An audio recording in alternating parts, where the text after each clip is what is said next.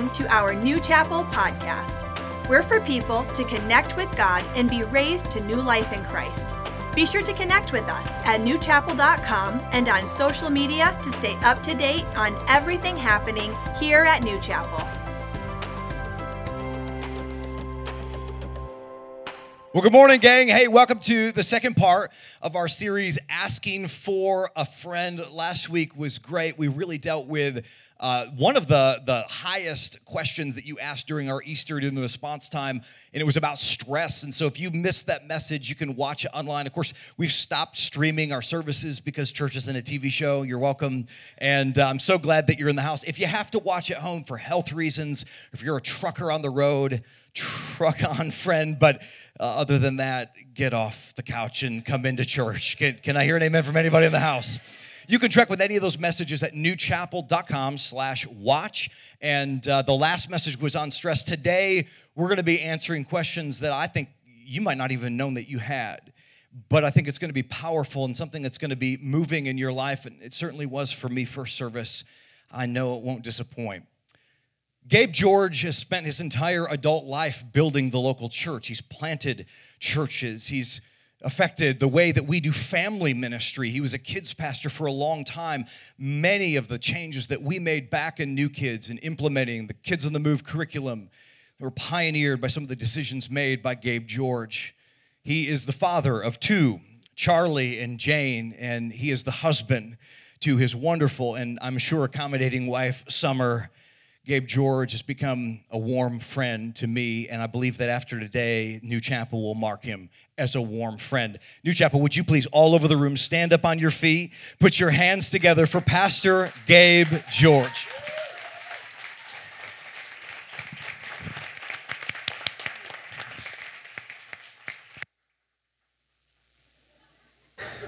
I did the same thing in the first service. Why not continue? Oh, good morning. What a special thing it is to be here, truly. So I travel around and I preach, and it's kind of a known thing within the circuit minister that everywhere you go is your favorite place ever, and every pastor that you're with is your best friend. I'm kind of new to this, and so I have yet to learn how to manipulate all that. But I truly love your pastors. Truly love them. I met Joe in February. He came down to Tulsa, Oklahoma, to a hunting lodge that my father runs. And I met him there. And about 30 seconds into it, I was like, I'm trying to figure this guy out, right? Like, I'm sure some of you, if you're new here, you're like you're laughing, and then you're like, hang on. That's what I was doing, just listening and I don't know, who is this guy? But after about 30 seconds, I was like, oh, wait, no, I love this guy. I love him because he's salty and he's got sort of a, mean kindness, which I don't know. This is my favorite thing ever. Just if you're going to be sort of mean to me, but I know you love me somewhere down deep in there, I actually really prefer it. And they say sarcasm is some sort of mask for something. I don't know. I'm very sarcastic, and I just think, I just think it's funny, and it's a funny way to live life. And I met Joe, and I was like, oh, he's even way more sarcastic than I am. And I just really enjoyed my time with him, and a large part of that was because not only does he just keep me laughing, but he has a real depth, a spiritual depth, and that's important because it's one thing to sort of do this, and like I said, I've been around this my whole life, to do this, to sort of play the game of it, and to know how to speak real light encouragement over someone, but those things don't mean much to me. It's all fine, but the Christianese of it is irrelevant to me. I just don't care. But if talking to someone, you realize, oh, they've thought this through, and they're challenging something in me, and I can sense that this is the Holy Spirit in this person, that's a critical thing. And so for those of you who call New Chapel home, God loves you. That's right. And he put you in a good place. For those of you who are unsure about it, I'll just tell you that hopefully after this message, some things clarify, because I don't speak as one that has a personal investment in this church. I speak as an outsider, and that's important because what I'm going to tell you is from an outside perspective, I have nothing to gain from this. It just is the truth. It's just reality for you. And this church has been sent by God, and this family has been sent by God. And I just want to thank you both. Because it's no small thing. I started a church in Los Angeles. I was a part of a church plant in Dallas, Texas. It's a familial call. It's something that you sign up for, and mostly in ignorance, because if you had any idea whatsoever, you would never do it. You would, if you could just be told, like, this is what to expect in year 3, 4, or 5, whatever, you go, well, I quit, and I quit God, and I just go jump in a boat and, maybe a whale swallows me, but we're going to just go that route. But it is a serious thing to say yes to. And guys, I know that you don't, I know you understand this to a degree, and I'm not calling you ignorant, but there is such a cost to this. And a lot of people just look at you see the stage and you see a light and you just think in this day and age we live in where people want to be semi-famous and whatever their, vocation is, that it's like there's this great benefit to being up here. And the benefit is solely that you obey God and you're about His business, because this, as neat as it is and can be to get up and have a microphone and communicate and speak your mind or your heart, the cost of it is so much greater than just this moment. And the glory that you might go, oh, that guy, I can't trust him. He's in it for himself. I'm like, well, this is the worst thing to do if you're in it for yourself, truly. It's just the worst. You learn real quick, like, oh, they tricked me. And so I just want you to know, thank you. Thank you on behalf of people for the cost that you pay. And God is with you, and He is strengthening you. But it is no small thing what you're doing, and it is a blessing to these people and to this community and even to those who don't know it yet. On behalf of Jesus, thank you for paying the price. Yeah, it's a big deal. So I love you guys. Summer and I both. I told my wife Summer, she didn't meet Joe in Tulsa. I told her, I said, hey, I love this guy. But I hesitated to tell her half the things he said because I'm like, you may not like him. If I tell you this, you'll think, oh my God. And you'd be right, but you need to know him. Because when you know him, then it's all awesome. But you just have to walk that journey of faith. And so, we just went to the hotel last night. I was like, oh my gosh, I love you both. We love you both. It's like these are friends. And that's not a small thing to us, and because I don't have a lot of them, and you'll find out why momentarily. I love the church. The church is very imperfect, and I don't mean it's just a big old mess. I just mean that it's filled with us, and we do the absolute best we can. I know that there are people in this room that you've been to church. And maybe you're new to this church and you're still sizing it up, or maybe that you come from another church, you've been out of church for a long time and you're just checking it out because there's wound attached to church, because there are people in the church and people do things that we don't fully understand, and just from our seat we maybe determine what their motive is and we don't like it. And there are some things that you see and some things you see in other places and churches that you don't go to that you look at and go, oh my gosh, it's corrupt, there's corruption in it, and that's true. There are people that fail. And it's a challenge for us to go in and submit. It's a serious thing to step into a place, and Joe said it, it's not easy to come into a church these days. And the reason is because you are entrusting your soul to a person that you don't even know. And you're like, speak to me, challenge me, and the more you know them, the more you're willing to do that. But it's not a small thing. Therefore, it's not a small thing for me to get up here and to speak into your soul. It's an intimate thing to do that. And so I take it quite seriously. But the church is a place I love because the church is God's plan. And because it's God's plan, it is opposed. The church is in a fight. Following Jesus means that you are in a fight. Anything that is God's agenda is going to be pushed against. But this is not new. It has always been the case. And it's very important for you to hear that, to understand that to follow Jesus, to be a part of the church, which is not just a service, of course, or to claim New Chapel, but it is that I am a part of a community of believers. To do those things means that you are opposed. So you should expect a fight. There is a fight in the world. We feel it, just the decay of society in so many ways, moral decay, social decay, there's political decay. There's a pandemic, there's war, all these different things that are going on. It feels like there is a squeeze on the earth. And those of us that follow Christ are looking for his imminent return, and that's not wrong. But I think the worst thing we can do as followers of Jesus is experience the squeeze, and what we do with the squeeze is we retreat a little bit, hoping for his return from our gated community. Like we want to band together and stay around those that are like us. And hopefully we can keep the world out enough so that we can just sort of huddle, and then he'll come rescue us and he'll make all this crap right. You know, that's what it feels like. And so it's a typical response.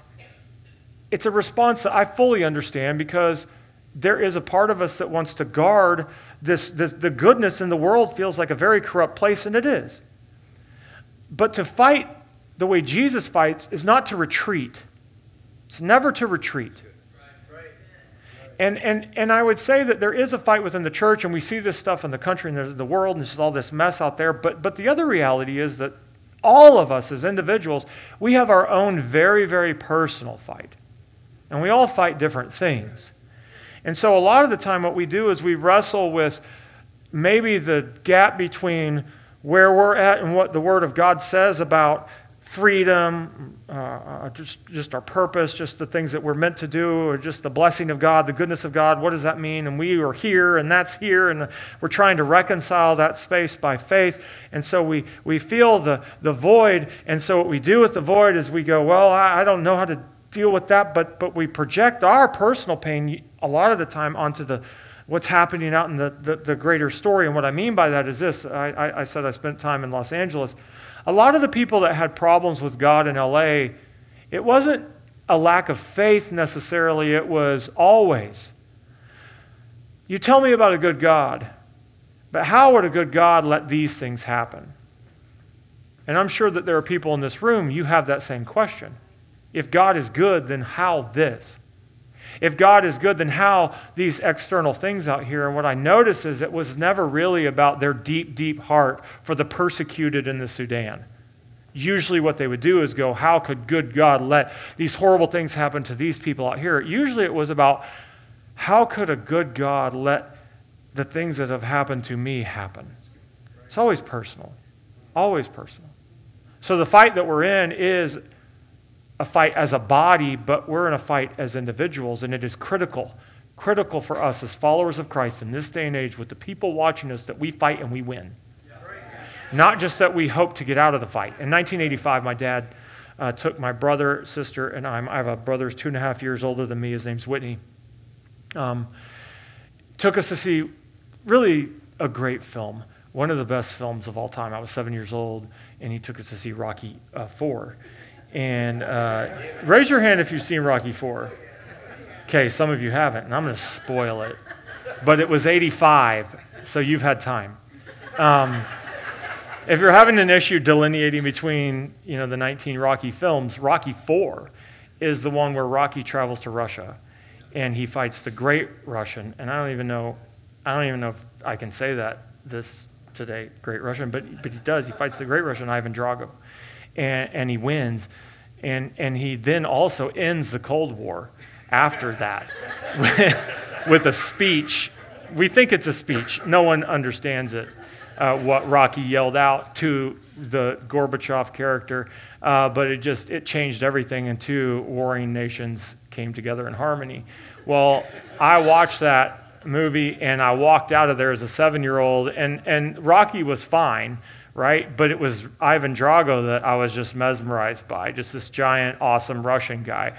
And we went home, and the first thing I did, I kid you not, is I went and got my hair wet and got my parents, my mom's blow dryer, and I had blonde hair at the time, and I tried to blow dry my blonde hair up to be a flat top like Ivan Drago. Well, my hair wasn't really cut to be a flat top, but I wanted to, I was so inspired, I want to look like this guy. And I obviously that wasn't going to happen with my physique at 7 years old, but I was like, I want to look like him. Well, in 85, the flat top, it was a progressive look for a church kid, as odd as that is with everything else we're doing these days, but it's like a flat top was frowned upon. But I thought, if I can just get this to look right, and I in my eyes, I did. You know, in there, I was like, I look amazing, and I I went out to my parents and I was like, what do you think?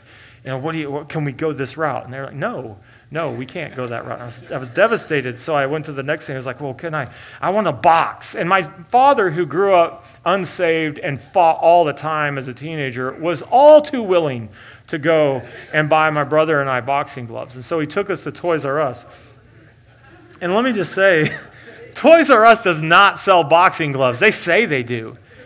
They sell red mittens made by Isotoner, but they say Everlast. And it's like, these are boxing gloves, we swear. And so my dad bought those, and he took us home, and he's like, all right, I'm going to be the referee. And he cleared the furniture out of the living room, and he says to my brother, Whitney, he's like, you're standing here, Gabe, you stand here. And he says, I'm going to ring the bell, and when I ring the bell, you come together, and then when I ring the bell, you stop. And I was like, all right. And so he's like, all right, so put on your gloves. And as I put on the gloves, there's just immediate, just hatred for my brother begin to develop, because he was older than me and he would always beat me up, always. And I thought, this is sanctioned vengeance, that I can do this. And I'm also so inspired. And I saw someone box, and so therefore I knew how. And so which is really a theme these days. And so I put the gloves on, and my dad rings the bell, and I don't remember moving. My brother he's just in my face immediately, and he's just beating me up like he always did. And the adrenaline of the moment, I just start crying. I'm 7, and I'm crying, and he's punching, and he won't stop. And so I go down like in the, the fetal position, which I thought was a sign of surrender, but my father didn't see it that way. And I'm crying, and I'm like, I can't stand up because I can't breathe. And then I decide, well, if I turn around and move towards the fireplace, that will be the white towel. And I move towards the fireplace, and my back is turned to my brother. He's continuing to beat me. And I look at my dad as I'm getting hit in the side of the head from behind, and my dad he's laughing. And I was like, you are the suckiest referee I have ever seen. I can say that now as a man. And so I look back and I, to be honest with you, I'd kind of like another crack at it now that I'm older and a much larger human. And I actually told this story at my home church in Tulsa, and the next week someone in the church had purchased boxing gloves for both my brother and I. My brother's the pastor of the church that my dad started in 1987 now, and there's like, we would actually love to see that. And I was like, well, I would too. I don't know where my brother is, but he's hiding because he knows he would not win. And I'm looking at my dad, and I remember thinking, why won't you stop the fight? Like, at some point, enough's enough. Like, I don't know what you're waiting for, me to die or what, but stop, just feel free to stop the fight. And I thought about that a lot over the last, few years. And the squeeze is on collectively. I talked about that. But the squeeze is also on with us. And it's different for each of us. We go through times and seasons where there are things that are just very difficult. And it could be financially. I know that there are people in this room that right now you are in a financial fight. And it feels like the way I felt. You're getting pummeled by it. And it won't relent. And you cry out to God. And what's interesting about that is that people will cry out to God whether they believe in Him or not. And it's like, God, why won't you intervene?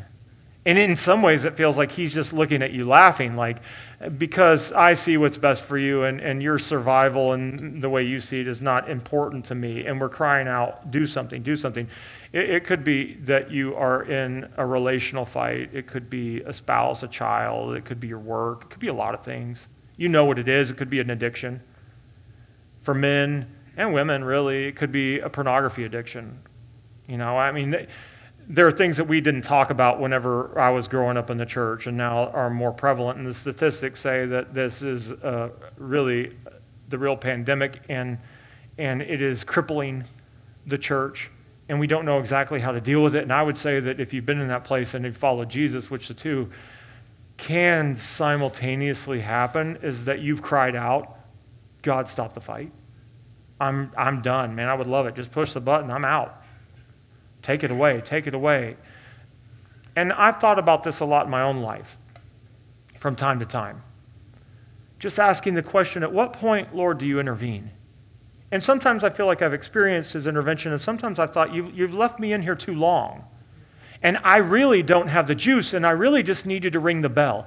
If you ring the bell, I can go back to my corner, I can sit down, I can rest, I can gather my strength, and then we can get back into the fight. But as I was considering this a few years ago, I felt like I heard the Holy Spirit say to my heart, I'm not going to teach you how, or I'm not going to stop this fight. I'm going to teach you how to box. And it's a big deal, and it's a big kind of aha moment, because I think that the tendency, and even now in America, is like we need to retreat back to what it was, right? Because it was better. It was better. And it's not good now, and we need to hold on till it gets better again, till it goes back. And if we could just get everything back the way we had it. And I would say, is there anything wrong with fighting for making things good? No, there's not. But oftentimes what happens is the response isn't to wish for the past and for things to go back. It's to, how do you fight moving forward? It's very important that as a Christ follower, you realize, one, you're in a fight, and two, you win if you follow Jesus. And so the question that I would ask you is, what do you really want? What do you really want? Do you want to be rescued out of the water, or do you want to walk on it? It's very important that you ask yourself this question, because it informs your response to your challenge. Instead of the retreat, and we retreat in a lot of ways, we can't just back out of life. Some people try to, some people do. Some people in their lives, but a lot of people, we medicate. We medicate. So instead of fighting, we medicate, which is what pornography is, alcohol, entertainment, shopping. There's a lot of things you can do to medicate to sort of relieve the pressure of the fight. And what we find is we just sort of stay in the flow of it. Maybe we relieve the pressure for a little bit, but it just comes right back. And what I believe I'm here today to tell you is that the church has a commission. Jesus said it in Matthew 28, go into all the world, preach the gospel, make disciples, baptize. That is our command. However, we don't think about that part as much because there are too many other things that we're dealing with and feeling like we're not quite ready to get into the fray with Jesus to do all that work out there because there's just too much going on in here.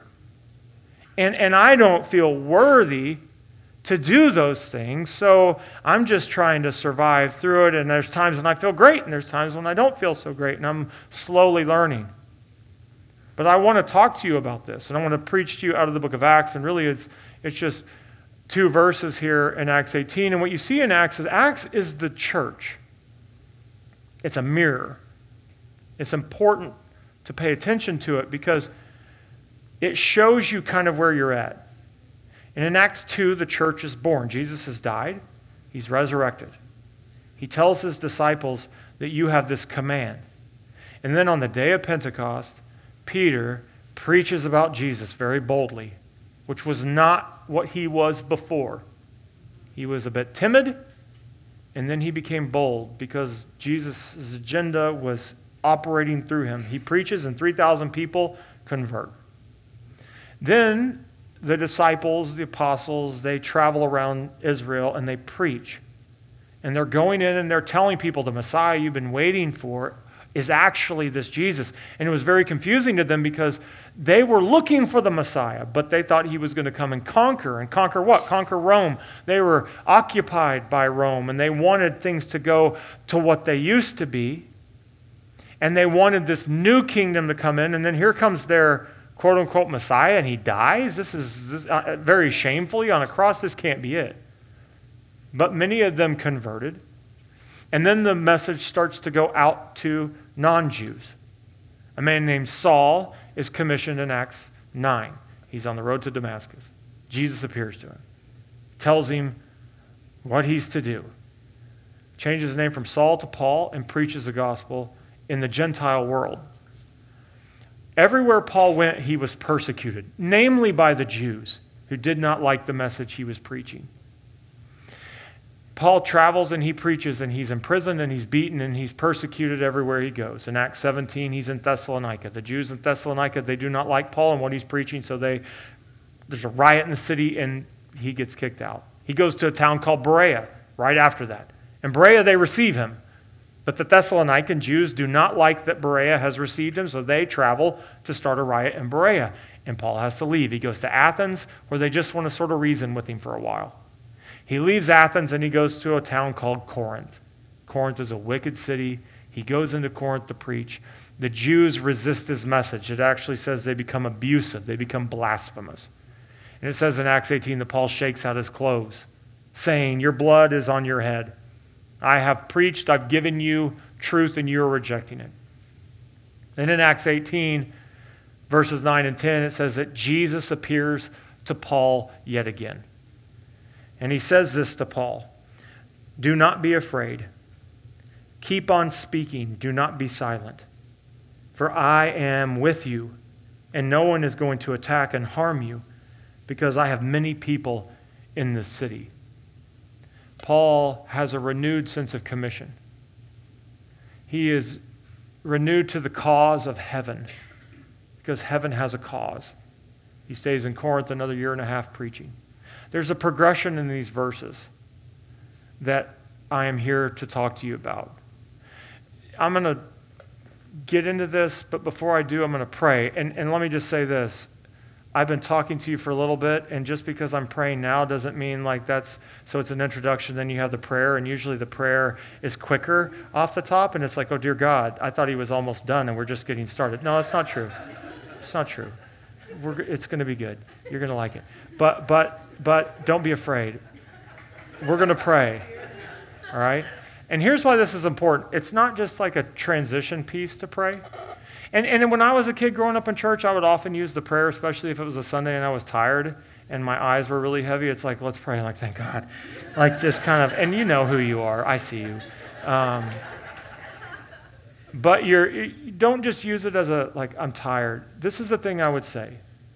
And don't just listen to me pray. This is your moment to say a very simple thing. Simple but yet dangerous. Say, "Jesus, here I am." That's it. Mutter it under your breath as I pray, "Jesus, here I am. Help me see." You don't have to say much. You don't have to know what he's going to show you. In fact, it's best that you don't. But he wants to commune with you. Because just like in Acts 18, a word from Jesus can change everything. But we have to open the door. And so what I'm doing is I'm giving you the opportunity while I pray, not just to have this church moment, but to say, "All right, here I am." Because honestly, guys, that's why we're here. That's why we came in. We don't think about it all the time because we're in the habit of coming to church. But surely we came in here really to, like, it would be great if Jesus said something to me. Imagine it. It's very possible. So as I pray, just give him permission. Would you do that? Dear Heavenly Father, thank you. Thank you for bringing us here. Thank you for bringing me here. But Lord, you brought every one of us here. This is intentional. You don't waste time. You do not waste work. You do not waste words.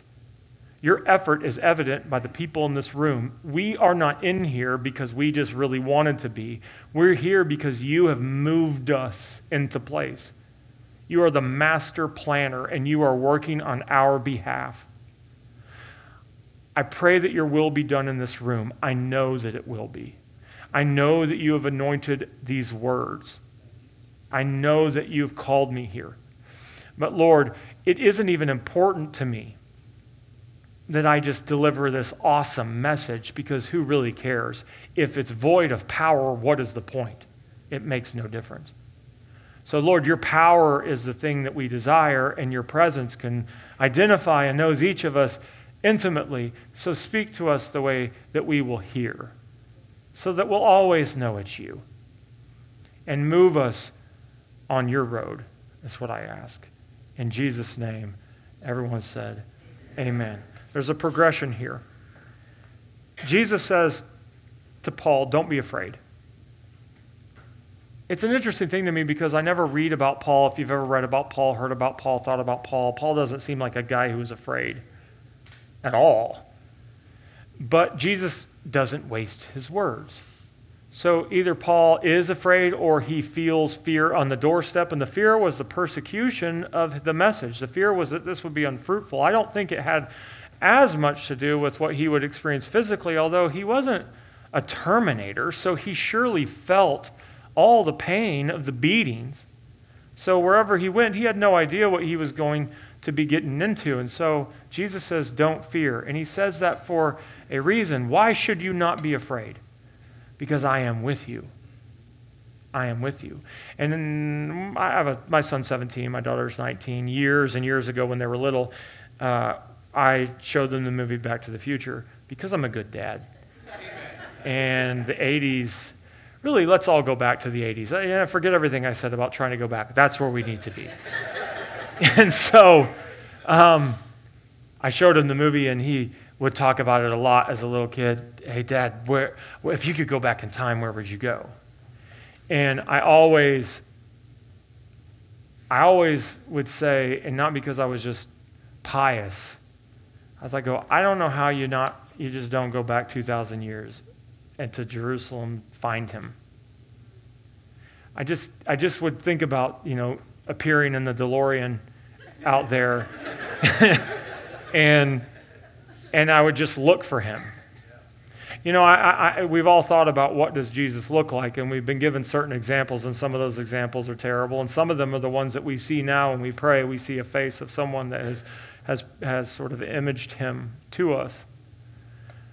But to truly see him, I can't fathom it. To see the creator of all things and to see my Lord, I would find the throngs of people, and that's where he would be.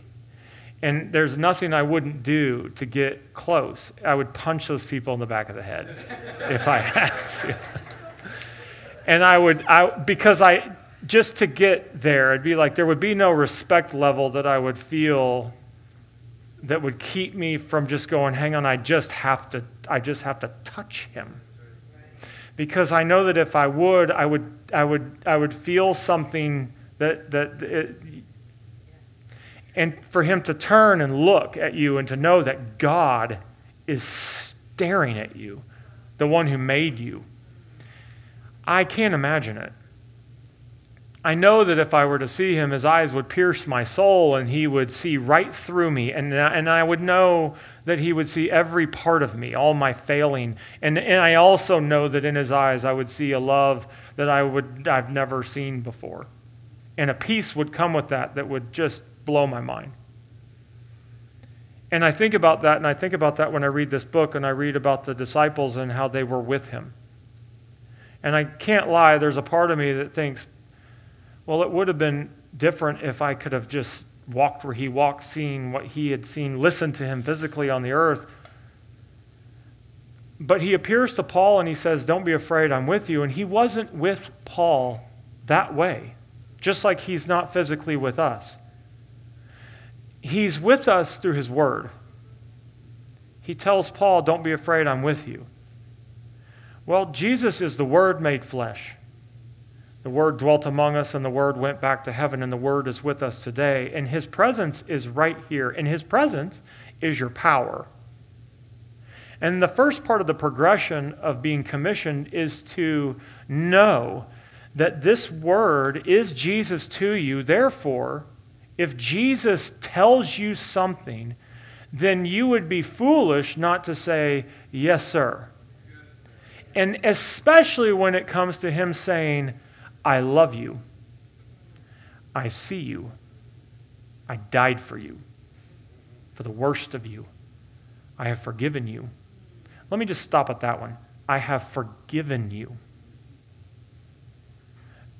Justification is the beginning of the process, and sanctification is the becoming like Christ, and we'll do that till we die, and then in heaven it will be perfected. But many Christ followers never move into commission because we can't get past ourselves. We are stuck on us. Our focus is us. And I'm not even talking about just your selfish ambition. I'm talking about your sin. I'm talking about what you're not. When you lay your head down and you feel inadequate. So when someone talks about doing something for Jesus, even serving in any capacity, it's like, it's not necessarily that I have something against it. It's just, who am I to do that? If they only knew. I don't have the confidence to continue to build that way. When I was 7 years old, I was sitting there in the living room of my house, and we had a satellite dish, a new satellite dish. And when I say satellite dish, I mean NASA. You know, like the ones that you could talk to the aliens with if you just got Jodie Foster and positioned it properly, you know, like this is like, we can make contact. Well, you didn't turn a channel with a remote. You had to move through frequencies. And I was sitting there at 7, my mom was in the room, my brother was in the room, and I'm flipping through the frequencies, and I come across hardcore pornography on this thing.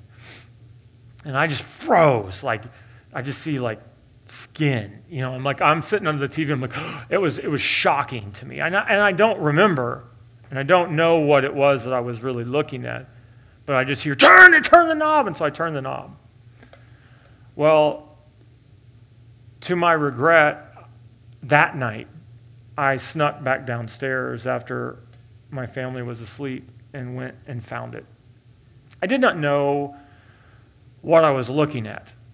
So it was hardcore pornography, but I don't have memory of hardcore pornography. My mind couldn't comprehend what I was seeing. It wasn't that I was victimless or that I did nothing wrong. I knew that it was wrong. I just didn't know the extent of it. And it didn't create a pornography addiction. Because in the 80s, in that time, there wasn't, I mean, if there were pornography addictions, like that was a different world, a seedier world. And as a kid, you know, what are you going to do?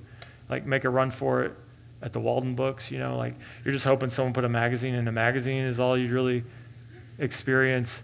And there wasn't the access that there is today. But what it did in me is it created a path of shame that I carried with me. It's like the road forked, and I began walking to the left when everyone thought I was walking to the right. And I walked on this parallel, kind of like Stranger Things, upside down world that no one knew I was in it. I knew. And it eroded me to the point where I was around the church, in the church. My dad started a church. I believed. I never doubted. I didn't run far away from God ever because I believed. But I lived with shame. And shame is the byproduct of sin. It isn't just that the sin is egregious. It is what it creates is such a separation from God. And it isn't just because he disapproves. It's because we disapprove of us. And Jesus died to set you free. And because we're not free yet, we stay in shame, waiting for the day when Jesus is going to just heal us. But the Word says that we are changed when our mind is renewed. And our mind is renewed by this book. You can't move into commission until you accept salvation. And salvation is way more than just your belief. It is the acceptance that Jesus cleansed you. And for those of you in the room, there's some of you, it's just like you need to hear that. And you go, but yes, but you don't know. And I go, you know what? Yes, I do. Yes, I do. I know what it means to be addicted. I know what it means to be stuck. I know what it means to feel like everyone thinks this, but this is what I'm living in. I know exactly what that is. And the part of you that's, or the thing that's saying, no, no, no, you're stuck in this thing and no one knows, that's a lie. It is a lie. Your enemy is lying to you, trying to keep you separated out. And all you have to do is decide, this is true over me. So instead of navel gazing, you decide to change your perspective. The Word made flesh. Jesus is with you. What that means, though, is that you have to be with Him. And the way that you're with Him is through this book. And a lot of us resist this book. You probably resist this book, some of you, the way I resisted this book. I'd pick it up and I'd read it. I'd do a Bible plan here and there, a chapter of this, a chapter of that. But really, to be honest, it just felt like a lot of vegetables. And I don't like vegetables. And really, it's just like the worst kind, like Brussels sprouts. And not the California kind that where they like grill it with bacon, because that's tolerable. But like boiled, like my mom would make us eat, like eat that eyeball that's green. And it's just like, oh. And look, there was a lot of the Bible, I'd start reading it going, oh my gosh, we've gotten into Leviticus. And I think God knows Leviticus is vegetables. Anyway, we're going to move on. But I would resist it. And so I wouldn't experience much freedom because my focus was on me. The first part of commission is to take your eyes off you and follow Jesus. How much time do you spend in this book? If you want freedom to experience it, it's been bought and paid for, but you have to work with it, cooperate with it. How much time do you spend in this book? Are you willing to say, I'm going to sit with this book? David said, how does a young man cleanse his way? By taking heed thereto according to thy word. With my whole heart have I sought you. Lord, let me not wander from your commandments. Your word have I hid in my heart that I might not sin against you. Do we hide this word in our hearts? Are you hiding it in your heart? Is it valuable to you? And let me just pro tip. You're going to jump into it and you're not going to experience anything. But you're going to keep going. And as you keep going and you push through the barrier, like everything else you do in your life, anything worth having, you just start working, and because you can see the end result of most things, you're willing to push through. But this one, because it's somewhat nebulous out there, you're unwilling to do it. Start. You got a Bible plan, and it's like 6 words a day. You might want to add to it. Give a little bit more time. Wake up earlier. Give it time. Meditate it. Memorize it. Little, they're like, I don't have a good memory. I'm like, yes, you do. Yes, you do. If I were to start, like I thought earlier, I needed to play some keys for the end of the message, but I only know how to play, November Rain by Guns N' Roses, and so, but I can do that, and I'm not sure the Holy Spirit might accompany that, but I know all those words. I could play a little tune. You know things. You've memorized a lot of things. Your mind can contain it, but when you memorize, you mutter it, and it changes your thinking. I spent longer on this point than I want to, but there's a reason. His purpose, or his presence is your power. The second thing I want to talk about is purpose. Jesus told Paul, keep speaking, don't be silent. Paul had a purpose. Paul's purpose was Jesus' plan. Paul had been given gifts by Jesus. His gift was his voice. Paul could speak. And by speak, I don't just mean he was an amazing orator. He knew how to translate the gospel to people. And he could write, and he had wisdom, and that was his gift. And Jesus gave him that gift for Jesus' agenda. The world is in love with individuality. The world has embraced the idea that you are unique. Young people, you are unique for a purpose that is not your own. Following Jesus, let me just dispel, it is a cross. It just is. There is a point where we have to lay down our life and our agenda, our ambition. But on the other side of the cross is a resurrection, and you don't get resurrection until you lay on a cross. And so you all have been given gifts by Jesus, no matter how old you are, how young you are, a gift from God, for his purpose and the fulfillment you desire, the peace that you long for, that part of you that's like, I am in my groove, will only happen when your gifts are subjugated to his plan, because he's the one that gave them for his agenda. So if you try to use them outside of his agenda, you'll only end up in a cul-de-sac every time. You'll end up doing something, you'll go, this is hollow. You've been giving gifts. And let me just say one thing. The plan of Jesus is the church. Now, I know that there are people in this room, if you've been coming here for any amount of time, you know that they've talked to you about getting involved. And if you've gone into the grow room and you've talked about purpose, you know that's usually attached to some sort of service in the church. Where are you going to serve? I know that a lot of you resist that because you think what I thought, which is, how in the world is my purpose, my God-given reason for being on this planet, the parking lot? Like, that doesn't... Are you telling me? No, just with a straight face, you're saying to me, if I hold the door, I'm going to be fulfilled. That doesn't make sense. In fact, it feels manipulative to me, that you're just trying to trick me into doing what you need me to do. Your purpose is not to hold a door. It is not to work in a parking lot, and it is not just to serve kids in a kid's classroom. It is the first step, in many cases, of you subjecting your will and your design to what you know to be the plan and agenda of Jesus. So what happens is you say yes, and you say, I'm going to do this, and you step into it.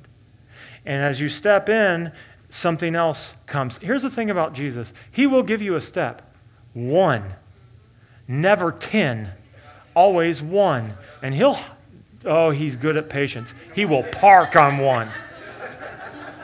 Still one. And you're like, I'm ready for 10. Like, I want to do something great. And he's like, connect card. And you're like, that's crap. Stop. Like, what's the thing? Like, I've greatness. And he's like, connect card. And you're like, I don't want to do it. It makes no sense. They're just trying to collect me in the connect card. He will wait, and he'll sit there and sit there and sit there. And he is unmoved by your angst. Because he knows what you need to do is submit yourself. And you're not putting yourself in subjection to a person saying, I trust you, you're going, Jesus, I'll follow you, and you will guard my heart. Wherever I go, you take care of me. Some of you have resisted. You come in here and you're like, I ain't filling that stupid card. As an act of obedience today, from a guy that gets nothing for it, I don't get kickbacks on those Connect cards. Like, no, I don't get residuals. So just say, you know what, I'm just going to do it. Oh my gosh. Just do it. Just fill the thing out and see what happens.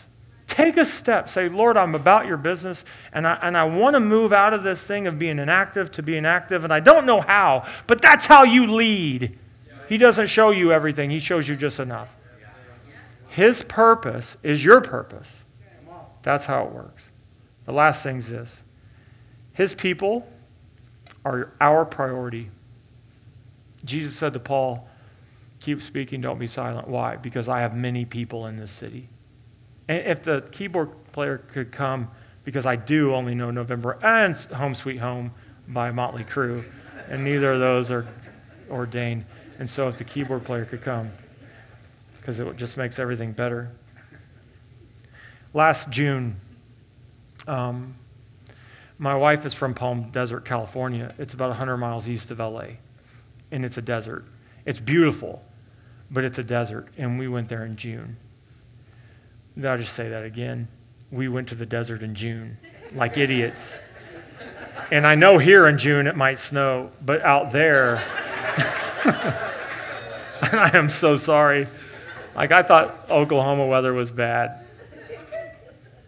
I don't mean to make you sad, but it's colder than it's supposed to be. Do you know that? It's not right. What you're like, right? It's not right. When I saw the stuff coming out of the exhaust of the cars, like as a result of the weather yesterday, I was like, it's May. This isn't right. Lord, do something. Anyway, we're out there in the desert in June, and it's really hot. And it was about 125 degrees. And the funny thing about it out there is they say, well, yeah, it is. It's really hot, but it's dry. And that's crap. It's 125 is 125. It's not hell, but you're in the parking lot. You're heading in. That's what it feels like. Like, we're on the way. And my son and I, we went to the gym to work out. And we walked outside to go get in the car. And, I mean, you immediately feel it, like the oven doors open is what it feels like, and your head's in there. And you're just like, oh, my gosh, this is oppressive. And we get in the car, and I turn the car on, and I kid you not, you sit there like this because we had leather, and it's too hot. And the wheel is leather, and it is way too hot to touch. And so we're sitting there like this waiting for the car to cool down. And while we're waiting for the car to cool down, I notice a man walks out of a business next to the gym. And I notice him because he doesn't belong in the space that he's in. He looks like he's probably 30 years old. He's a really frail guy, big old white dirty T-shirt, big old dirty jean shorts, white socks up to about here, and no shoes. And he walks out, and it doesn't take any time to deduce that he's homeless. And he's on the sidewalk, and he's walking out, and then he hits the asphalt. And he starts doing this across the parking lot. And my son and I are watching him, and I see him, and I know what I need to do. And it's not hard to know this isn't right. And I don't have this view and this bleeding heart everywhere I go. I'm probably a lot like you. And even though I get up here and preach, I don't want to, one, be inconvenienced either. And I certainly don't want to get into a conversation with someone that, in my experience, a lot of those have been very unfruitful. And I want to help, but also I know sometimes helping isn't the thing that they need. They need to hit another level of rock bottom to get all the things. And I'm thinking all this while I'm watching this guy. And he walks across, and I think, my son's with me, and that probably contributed to my generosity, to be honest with you. And I'm thinking, I can't let this guy go on without shoes. This isn't right. God loves this person. I don't care who he is. I don't care why he's in this space. He needs shoes. So I said, we're going to go get this guy some shoes. So I go across the street, Famous Footwear. And I go in, and I'm like, he's about 5'10", I bet, so I'll get him a size 11, but I don't want to get him shoes because I don't know exactly how big his foot is, so I'll get him some slides, some athletic slides and new socks. And so I got him, and we drive around. We're looking for him, and I'm looking for him forever. I cannot find him. For 20-plus minutes, I cannot find this guy. And during those 20 minutes in my mind, I'm thinking, God, I gave it my best shot. You know, I'm not saying this to him, really, but I'm thinking it. Like, I'm trying, you know, but I really want to go home. I want to take a shower. I want to eat. I want to get on with my day. And so eventually I find him. I pull over. He's sitting outside a bus stop. I pull over, and I get out of the car, and I walk up with this bag, and I'm like, hey, man, what's up? And he's like, hey. And I say, hey, I bought you some shoes. And he's sitting there, and he's got this sleeve of Ritz crackers, and he's got a water bottle. And he's just eating these crackers, and I say, I bought you some shoes. And he's like, thank you. And when he says, thank you, just the crackers. Just And I mean, I remember walking up with the bag, and he's like, thank you. And I'm like, whoa. You know, it's like pandemic. You could see it, at least, where the COVID was going. and he, you know. And so I'm like, all right, I got you some shoes. And he's like, thank you. And he's talking fast, and I can understand half of what he says, and I can't tell if he's high or not. I don't know. And I don't even know if he's all there. But I'm like, I'm going to give him these shoes. And I say, I got you these shoes, but he just keeps eating his crackers. And he's talking, and I'm like, okay, well, I guess I'll see if these fit. So I get the shoe out, and while I'm putting it on, I'm like, hey, man, my name's Gabriel, by the way, because it just felt appropriate at that point to introduce myself while I'm, you know, Cinderella moment. Does this fit? And he's like, I'm Michael. And I was like, oh, that's a divine moment right there. The archangels have come together. And as I'm sliding this slide onto his foot, I immediately notice, like, okay, this guy's about 5'10", but his foot is like a hobbit foot. It's enormous. And it's just like, this isn't going to work at all. And I'm like, Michael, these are too small. What size are you anyway? Like 40? And he's like, oh, like a 14. I was like, oh my gosh, who are your parents? And so I just, you know. And so I say, I need to go get you some bigger slides. And he says, could you get me some shoes? Could you get me some shoes? And when he said that, to be honest, I was put off because I'd done this before. I brought people food, and they're like, well, do you have any chicken? Like, where's the wine? And I'm like, what year? But I'm like, no, I'm not getting you. Like, God, just, you know. And so he says, could you get me shoes? And I'm thinking, this is just like all the other ones. Just more. And I'm like, you know what?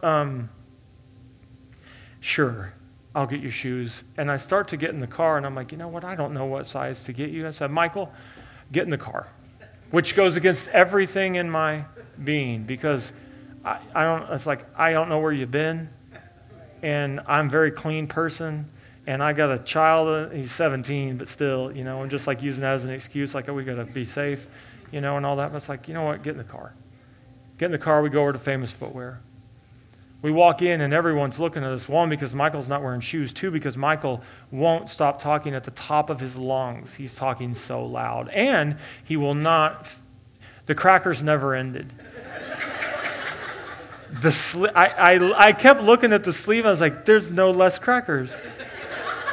Am I entertaining an angel? Really, is what I thought. It's like he just keeps mowing these things down. And he's just cracker dust. I kid you, still all over the floor at Famous Footwear in Palm Desert. But I'm looking at shoes, and I walk in, and Michael goes to the cheap shoes. And while I'm sitting there, I thought, you know what, God? The reason I'm here is because you're good. And we were in transition as a family, and I did not know, I had no money. And I mean no money. I mean less than no money, which means red. And I'm like, I don't have money to spend. Every dollar counts. But I thought, God, you're good. Even though I am in a squeeze, you have been good to me. And so I'm like, Michael, what shoes do you want? And he's staying over at the cheapest shoe he sees. And I walk over to some, they were just Vans, but they were Vans that I wanted when I was a kid that I never got. And I saw him, and I was like, hey, Michael, come over here. And he lumbers over, and I say, hey, do you like those? And he just goes, he looks at me, hell yeah, I like those. And I say that because, again, it was a, you know, look, I'm not perfect. And so when he says this, it's not like I am so offended at your words. Right. But it's another one of those things, right? That's like, God, where are you going with this? And I said, they're yours. And he goes, this is such a blessing. This is such a blessing. He says this. And what Michael didn't know is that the whole time I'm praying, you know, one, for strength, and two, like, God, if you want me to do more, I'll do more. I mean, we're here. You know, you've already ruined my afternoon, so if you want to go, we'll go. And when he said blessing, I was like, that's an acknowledgement of a higher power. I'll take it. I mean, we're in California. That's probably as good as I'm going to get. And so I said, well, Michael, I'm a pastor. And he looks at me like he's shocked. He's like, what? What? And then he starts to tell me about every church in the Coachella Valley and how they're all horrible. They're all terrible. And you know what it's like? Part of it's like, oh, man. It's like, Michael doesn't know he doesn't know what he's talking about. Here's a guy that's homeless. He's high, half high at least. He's coming down off a high.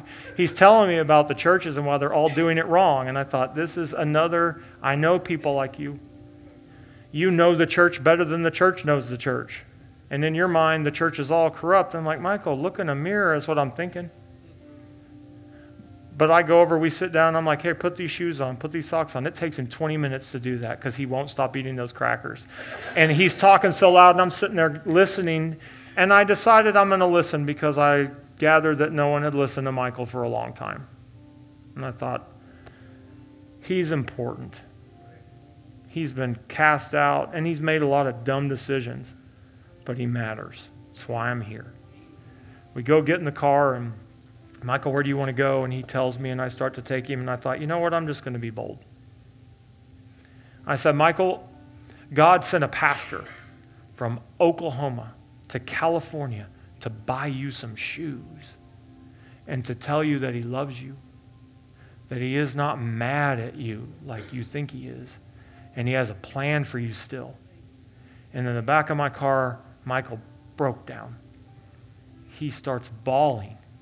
And while he's crying out to God, out loud in my car.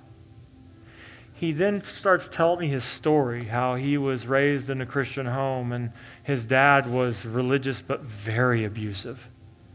And he ran away from home at 15. He dropped out of high school. He started doing drugs. He said, I still do drugs. I've made a lot of dumb choices. And he's talking to me, and while I'm listening to him, I just listen and I say, well, Michael, you know what you need? God sent me here, and I'm going to tell you something. And when I tell you, you're going to do it. And I just decided, this man needs to be led, and I'm just going to tell him. It's like, you need to go to church. You need to go to church. And after all that I had done for him, he listened. I said, is there a church in this valley that doesn't suck? And he's like, well, there's one. I said, go to that one. And you're going to go to that one, and here's what's going to happen, Michael. People are going to look at you funny. Who cares? Keep going. You're going to get connected to somebody. They might look at you funny. Who cares? Keep talking. They're going to offer you to get into a group. They're going to offer you help. They may say things that you don't know that you agree with. It doesn't matter. You keep going. Do you understand me, Michael? Yes, sir, I'll do it. And I'm like, yeah, you do what I told you because God sent me here. Every bit of leverage I had, I used. Because I knew it was what he needed. I took him to the place he wanted to go, which was just a U-Haul parking lot. He didn't have anywhere to go. When I pulled over, I got out, and I thought, again, everything in me, I was like, I'm giving this man a hug. I love him, but there's the part of me that wants to the part you feel. And I go over and I give him a hug, and he just grabs me, and he squeezes me, and he holds me, and he's just crying on my shoulder. And he's just saying, thank you. Thank you. Thank you, F.A. And I was like, I don't know what that means. I had to look it up.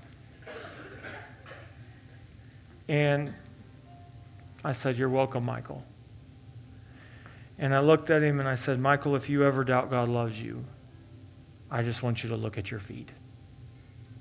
God sent a man to buy you shoes because he loves you. And I start to drive off, and I will never forget seeing him walk off. He's not looking at, he's walking off the parking lot, and he looks down at his feet, and he just starts going. And he just goes, look at my shoes. He's yelling it at us as we're driving off. Look.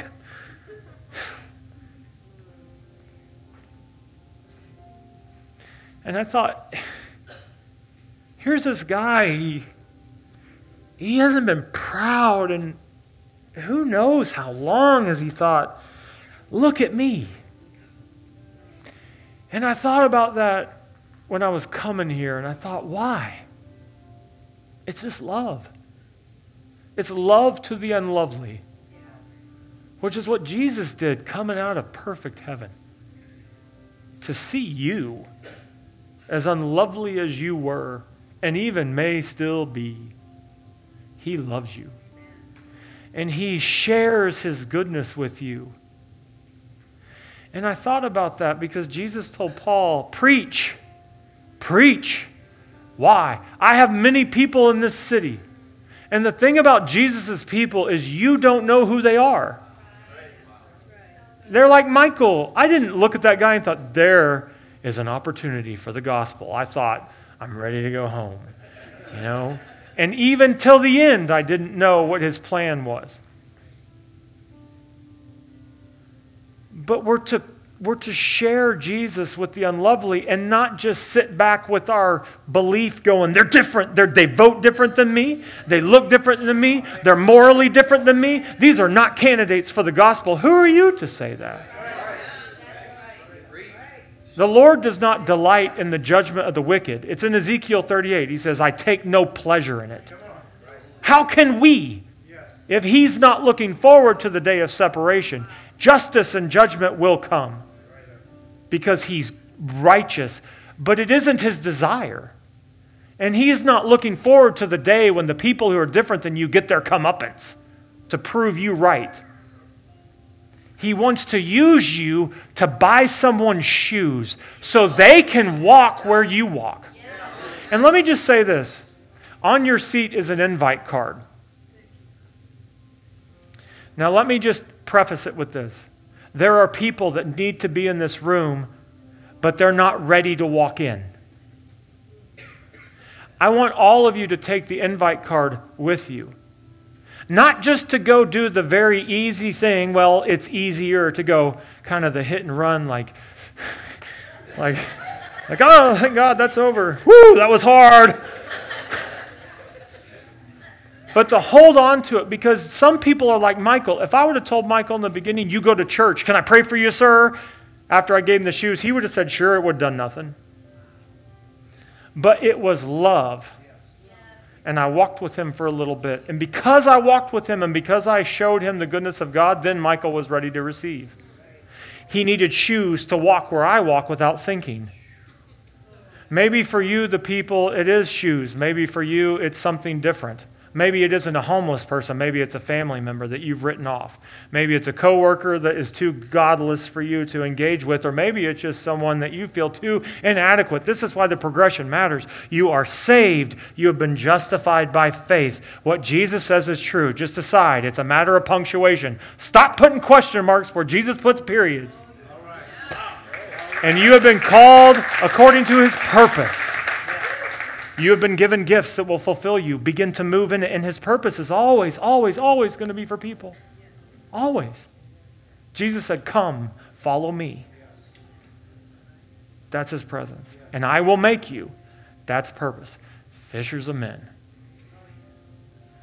I have to say this. Joe, do I have 3 minutes? I'm sorry. So I told the story in my home church in Tulsa, Oklahoma. I'm almost done, I promise. And you can write hate letters to Joe. Was it Joe Bevilacqua at New Chapel? That's great. Yeah, he likes us. I preached this message in Oklahoma. Not this message, but told this story in July of last summer. And I tell the story, and I preach the message. I go back to the hotel because we were in California. I flew back, go back to the hotel, and I get a text from a pastor in the church. And the pastor says, you got to read this. There was a woman in the church. Her name was Amanda, a young woman. She's a nurse. She says,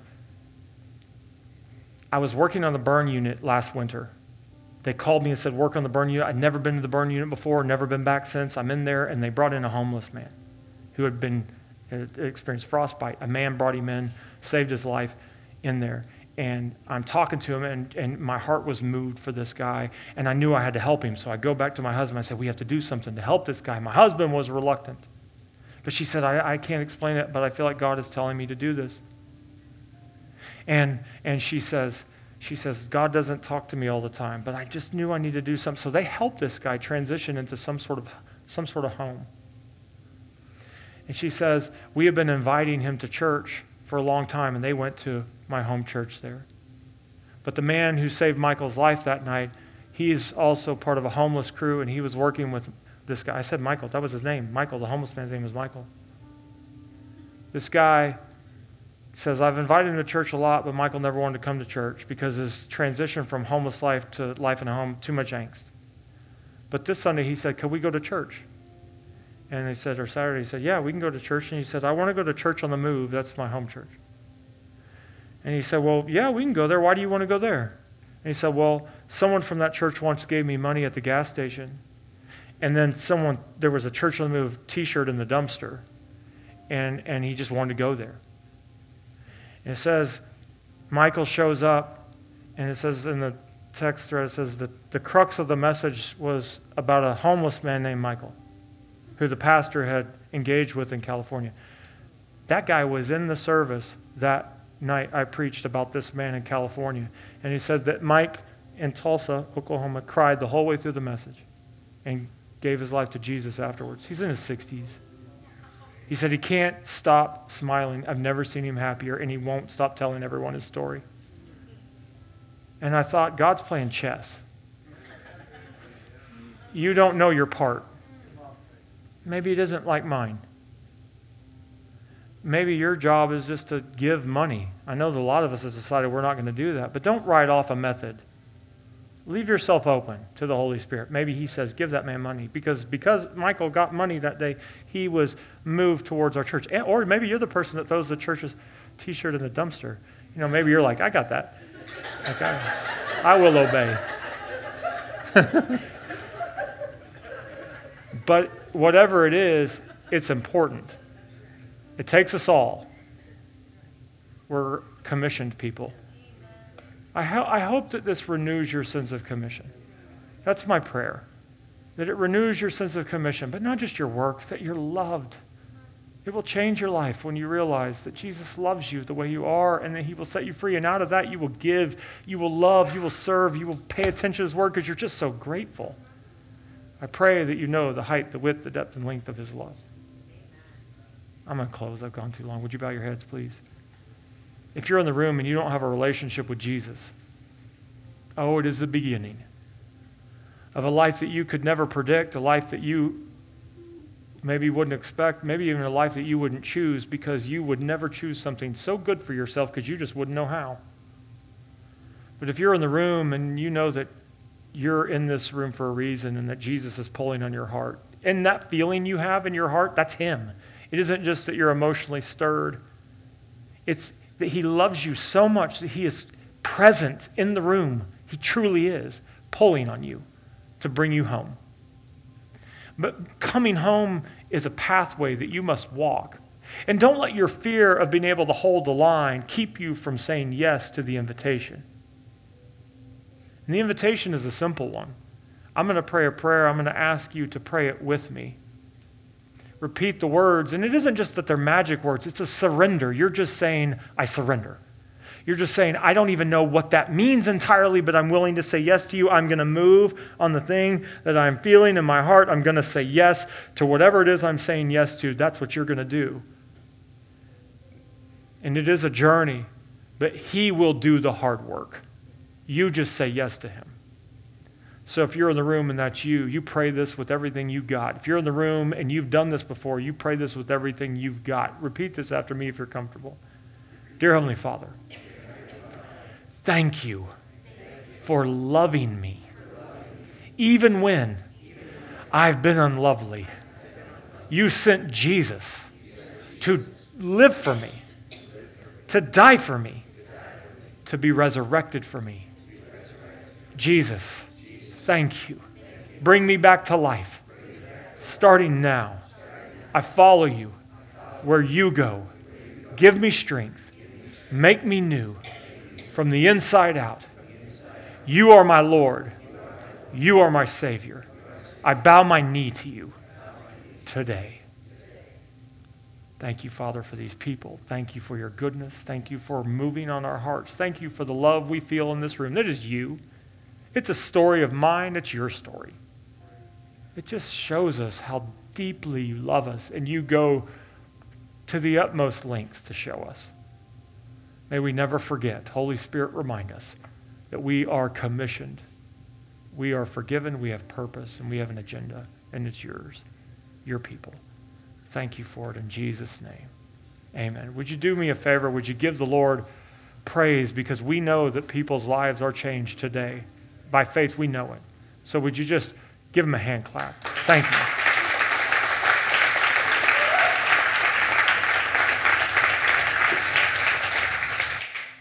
I don't think I need to explain to you what happened here today. I think he mobilized a church. Pastor Gabe, Ms. Summer, thank you so much. We are in your debt. And I pray, guys, that this is something that does mark us. I needed that. Anybody else want to give an amen? Can we give it up for Pastor Gabe? Thank you, sir. Church, we're in a very cool spot, and God is doing his thing. I do want to remind you, next week is going to be phenomenal. It's going to be an opportunity really to invite people with you who need to hear the message. And I believe this. I believe that God is on the move here because his church is mobilized. We're going to do it together. One more time, let's give those people praise. God praise for the people that accepted Christ. You can stand up on your feet. We're so honored that you're with us today. Would you go to my wife? Babe, come out here. Let's pray for the people. Guys, we are so excited for next week. Kai will be preaching. You excited about that, babe? I'm too. Front row seat, everybody. Can we pray for you? Would you lift your hands for the blessing? The Lord bless you and keep you. Make his face shine on you. Be gracious to you. The Lord lift up his countenance upon you and give you his peace. And as you go, have a great weekend.